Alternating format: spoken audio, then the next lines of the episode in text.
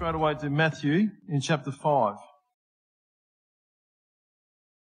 So I want to talk about light today, and this is verse here that tells us, verse 14, uh, ye are the light of the world. It's just a pretty good endorsement from the Lord to us, that you are the light of the world. Chapter 5, verse 14. Um, when uh, I grew up in a house where there was eight of us, and there was five boys in one room, housing trust. My youngest brother was frightened of the dark, so I've got a confession to make. Um, one of my other younger brothers wasn't, but we would torment the youngest brother by making ghosty noises, you know, monster noises. And the parents would come in, and we would all be innocently fast asleep. It's interesting that the brother who was never afraid of the dark, he's now become a lawyer. I mean, I don't know if there's a connection there, but um, he's got no conscience, that's for sure. anyway, uh, darkness is a big thing, isn't it, in our, life? Most of us at some point would have to be brutally honest. We've all been frightened of the dark at some point. And, and the Lord's making this point here in verse 14 that ye, ye are, just reading again here, the light of the world. Can you imagine if the Lord said to you today, you're the darkness of the world?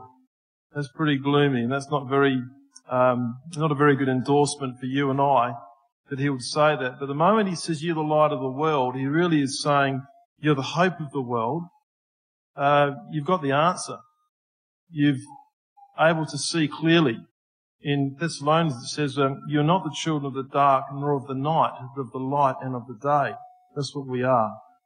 So when the Lord says that, He wants us to embrace this very simple scripture. We are the light of the world. And the world is in, in darkness. In verses in the Bible, it tells us that a greater darkness is coming upon the earth, such as never been seen before. It's darkness of sin. It's the darkness of people's lifestyle. And I think we heard today, this was down at Woodcroft, that 40% of Australians are only designated as Christians now. We're, we're sliding down, not even half the nation. It's lower than half the nation to find themselves as Christians. So we're getting a darker and darker world that we live in, which makes our light shine brighter and brighter. That's what the Lord is saying here in verse 15. I'm sorry, part of the other verse 14. A city that is set on a hill cannot be hid. The Lord is saying you can't hide. You are the light. Then he says things maybe not that, not that we are. Neither do men light a candle and put it under a bushel. We don't do that. He says, don't do that. But on a candlestick, and it giveth light unto all that are in the house. So this example that the house we live in, the spiritual home that we have as a church, uh, that we are, we've been through some tough times, uncharted territory in the world that we live in of the last in recent times. But our fellowship has shone bright, and each individual in the workplace has shone because of who we are, that we have an answer to the people that are in this world that have no answer. And, and let's not underestimate how dark people's minds are when it comes to finding an answer.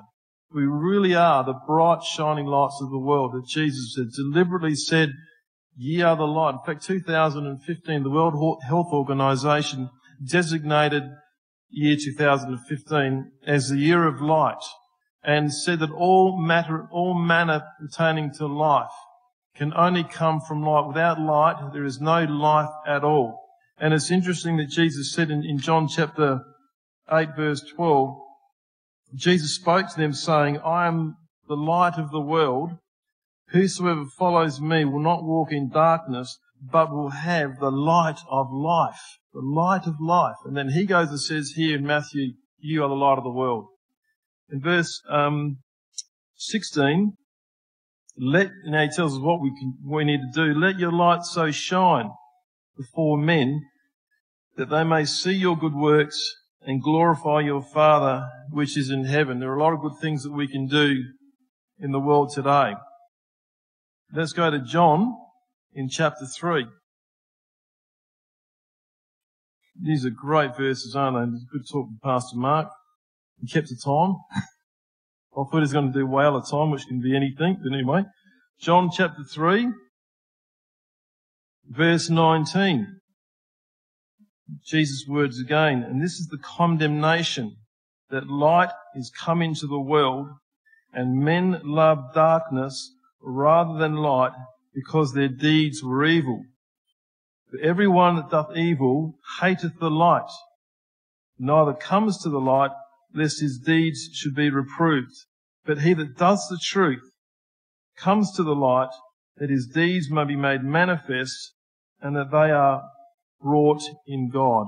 That's Jesus' words here, that there's two different worlds that we live in. And when I came to the Lord, and many of us here today had no conscience, uh, we hear from people giving their testimony that we may have once been a bad swearer, and we come along to the Lord, we get filled with the Holy Ghost, and all of a sudden you go to work the next day, and you hear people swearing all around you. You didn't even notice it before. Blasphemy, and all the things that happen.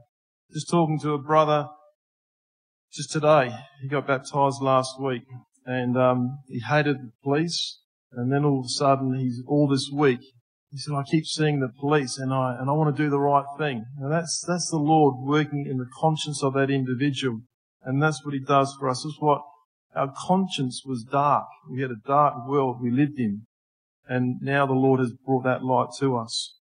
Um, back in 1842, there's a young girl that was born in America named Ida Lewis, just to illustrate this power of light.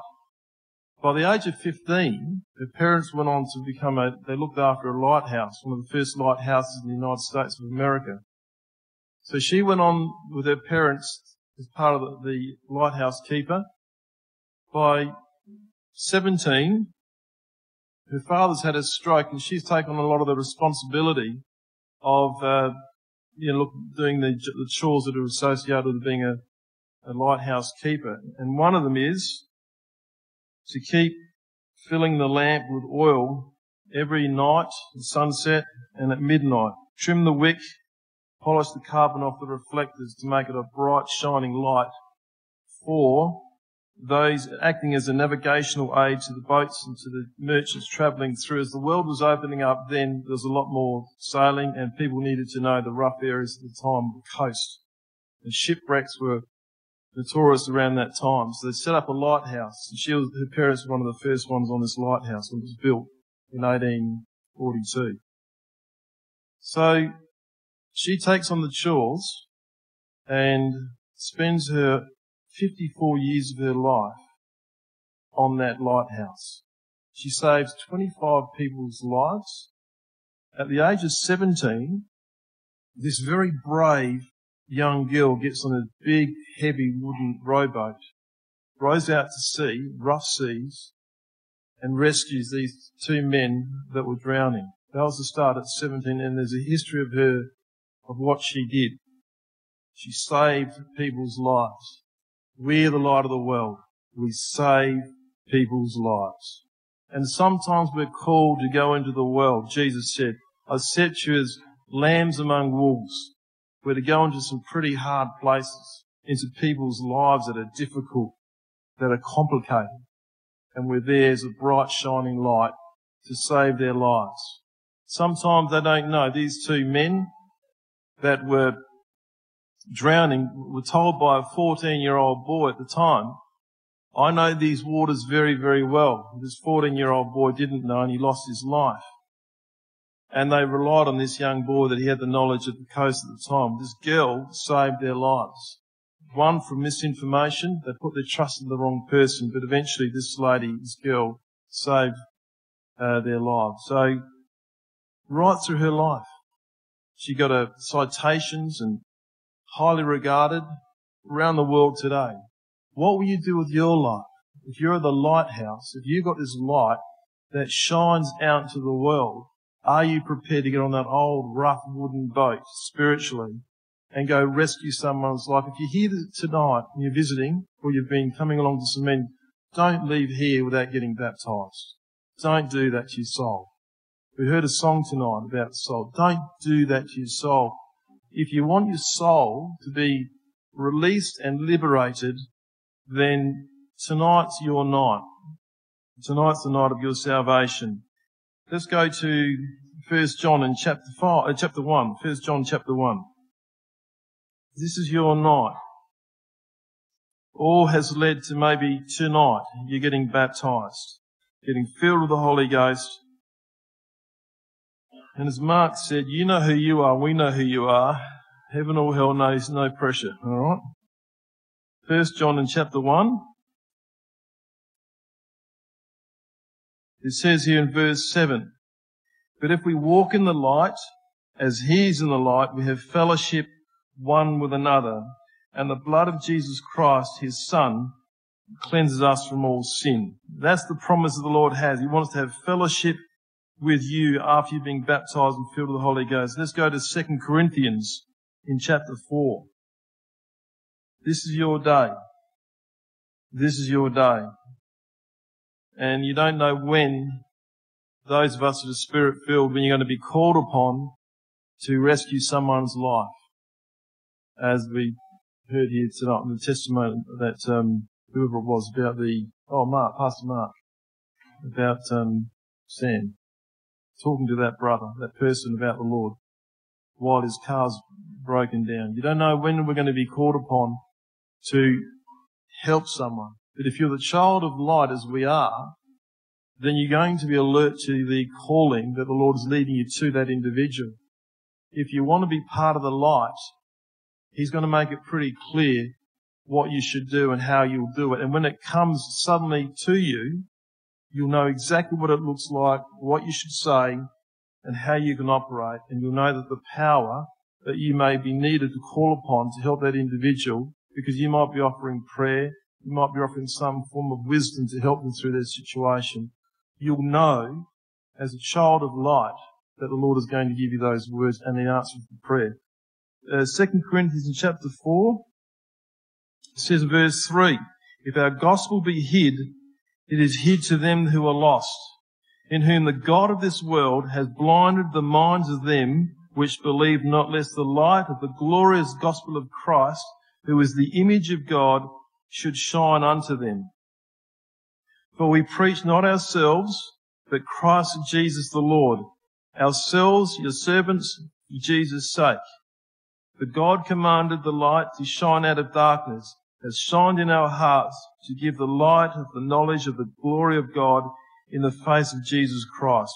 Just amazing verses tell us of our calling and what we can do and how we can do it in our life with the Lord. Like the saying with this young girl, Ida Lewis. She was a dedicated young girl, dedicated to her calling as a lighthouse keeper. Um, when they built the when they build the, the lighthouse, they take into consideration the curvature of the earth. They have it at a certain height so that you can be far out to sea and you can see the lighthouse. Every lighthouse in the world today has a different flash rotation so that the, if you're out to sea in the dark, in the storm, you know along the coast that each lighthouse represents something different. We are the light of the world. We, we will flash different ways because we're all different people. But the message that we have is that if you're in danger, whether you're near, such as the two men that were nearby that she rowed out to save the life, or whether you're right out into the middle of the ocean, we're here to help you. We're here to save your soul because we want to keep that light shining so you can rely upon it no matter what storms come in your life, that when you turn to the Lord, there is a light to help you and give you peace and give you an answer. And all the people said, Amen.